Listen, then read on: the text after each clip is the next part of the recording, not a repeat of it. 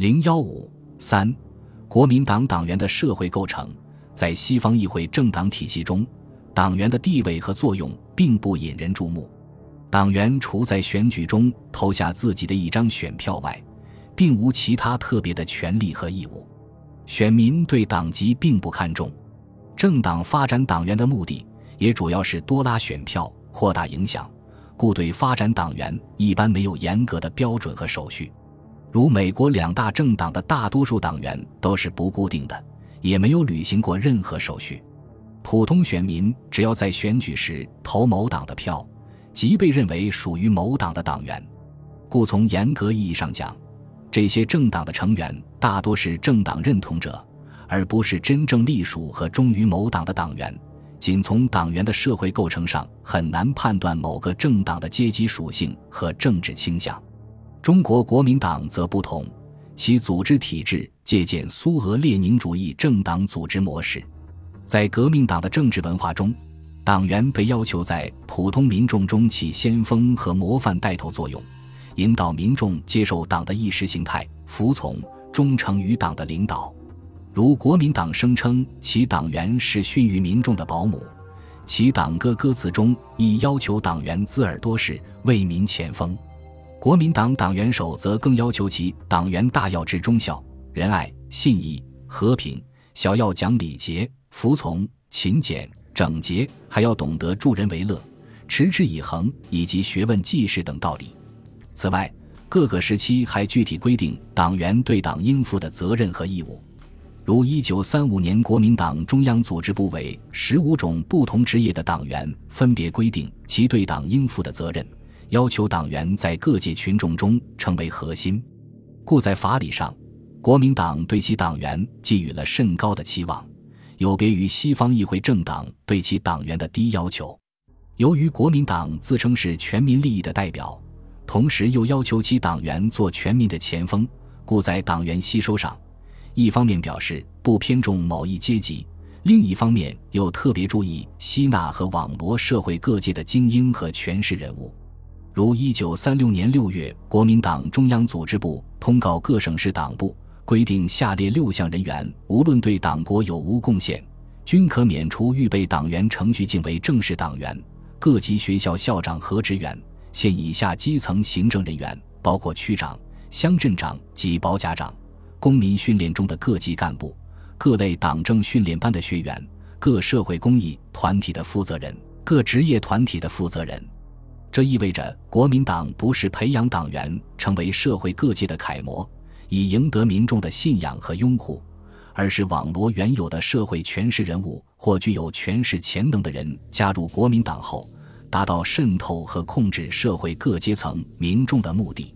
抗战前，国民党普通党员主要来自城市知识界和政界，知识界主要有教师、青年学生和自由职业者，这三类党员合计约占国民党普通党员总数的三分之一以上。政界主要指党政机关人员，这一部分约占国民党普通党员人数的四分之一至五分之一。这个时期国民党党员的职业构成缺乏全面完整的统计资料。从部分省市的党员统计数字看，抗战前国民党员的职业构成与北伐时期相比，最明显的变化有二：冒号一是知识界党员中，教师占有较大的比例。而青年学生所占的比例明显下降，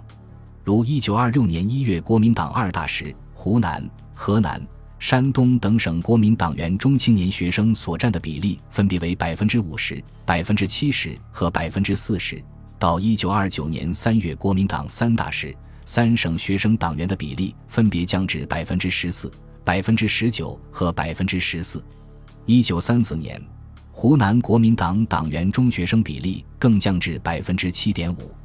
北伐时期青年学生争相加入国民党的情景不复再现，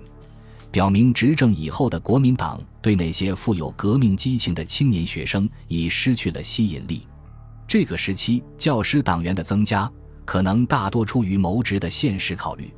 因为在教育党化的口号下。一些地方限制非党员从事教职，或强制教师集体入党。二是政界党员比例明显增加，而农工党员比例明显下降。如广州市在国民党二大时，工人党员占百分之六十，政界党员占百分之十；到国民党三大时，工人党员降至百分之十六，而政界党员则上升至百分之四十六。广东省国民党党员比例在一九二六年十月统计时，农民约占百分之四十。学生和工人各占百分之二十五，商人不足百分之十，其余均正及自由职业者甚少。到一九二九年三月统计时，农民占百分之十七，工人占百分之十一，学生占百分之九，商人占百分之十二，教师占百分之十一，党政军警占百分之十六，其余极不详占百分之二十四。党员官僚化是任何一个执政党都会出现的现象。而农工党员比例的骤减，则是国民党清共以后与农工乖离的结果。值得注意的是，抗战前国民党官方统计中的农工党员，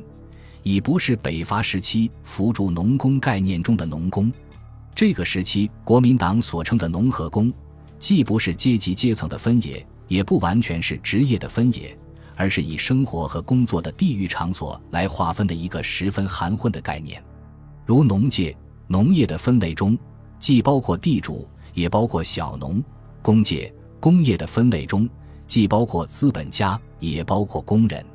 以江西为例，一九三四年该省国民党党员分类统计中，农业党员共计九百人，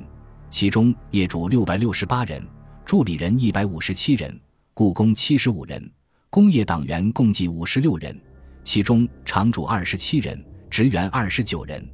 这意味着该省战前党员中真正的农民和工人甚少。据一九三四年中共党员成分统计，农民占百分之八十七，工人占百分之五点八，与国民党党员的社会构成判然有别。中共主要以社会底层民众为政治动员对象，而国民党则以社会中上层精英为基本组织力量。这一点从抗战前国民党党员的教育程度亦反映出来，大约有近一半的党员受过高等和中等教育，近百分之四十的党员受过初等和私塾教育，未受过教育的党员不到百分之十。以二十世纪三十年代华中地区的经济和教育水平为例，家有良田三十亩，才能供给两个子弟入小学；家有良田五十亩。才能供给一个子弟进城读高小，家有良田二百亩以上，才能供给一个子弟读初中。以此衡量，国民党党员大多数是家有恒产、受过良好教育的中等以上社会阶层。在中国传统社会，皇权通过科举等政治吸纳机制，将绝大多数读书人紧紧地吸附和控制于体制之内，只有极少数落地失意者隐逸民间。漂游于体制之外，很难形成群体性的反体制力量。科举制度废除后，新知识分子已不像传统士大夫阶层那样有着高度一致的意识形态认同和学而优则仕的单一职业取向。读书人作为一个社会群体，不再天然地融附于政权体制之内，而裂变和分离出一大批体制外知识分子和反体制知识分子。国民党从同盟会至一九二七年以前，其主体即是一批反抗现存政治体制的知识分子。北伐完成后，国民党由一个反抗现存体制的革命党转变为一个代表现存体制的执政党。在国民党统治下，中国知识分子依其政治取向，依然可以划分为现存体制的支撑群体。反对现存体制的对立群体，以及与现存体制保持距离的中立群体。国民党虽然吸纳了一大批知识分子进入其政权体制之内，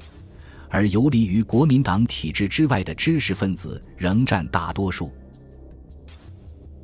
本集播放完毕，感谢您的收听，喜欢请订阅加关注，主页有更多精彩内容。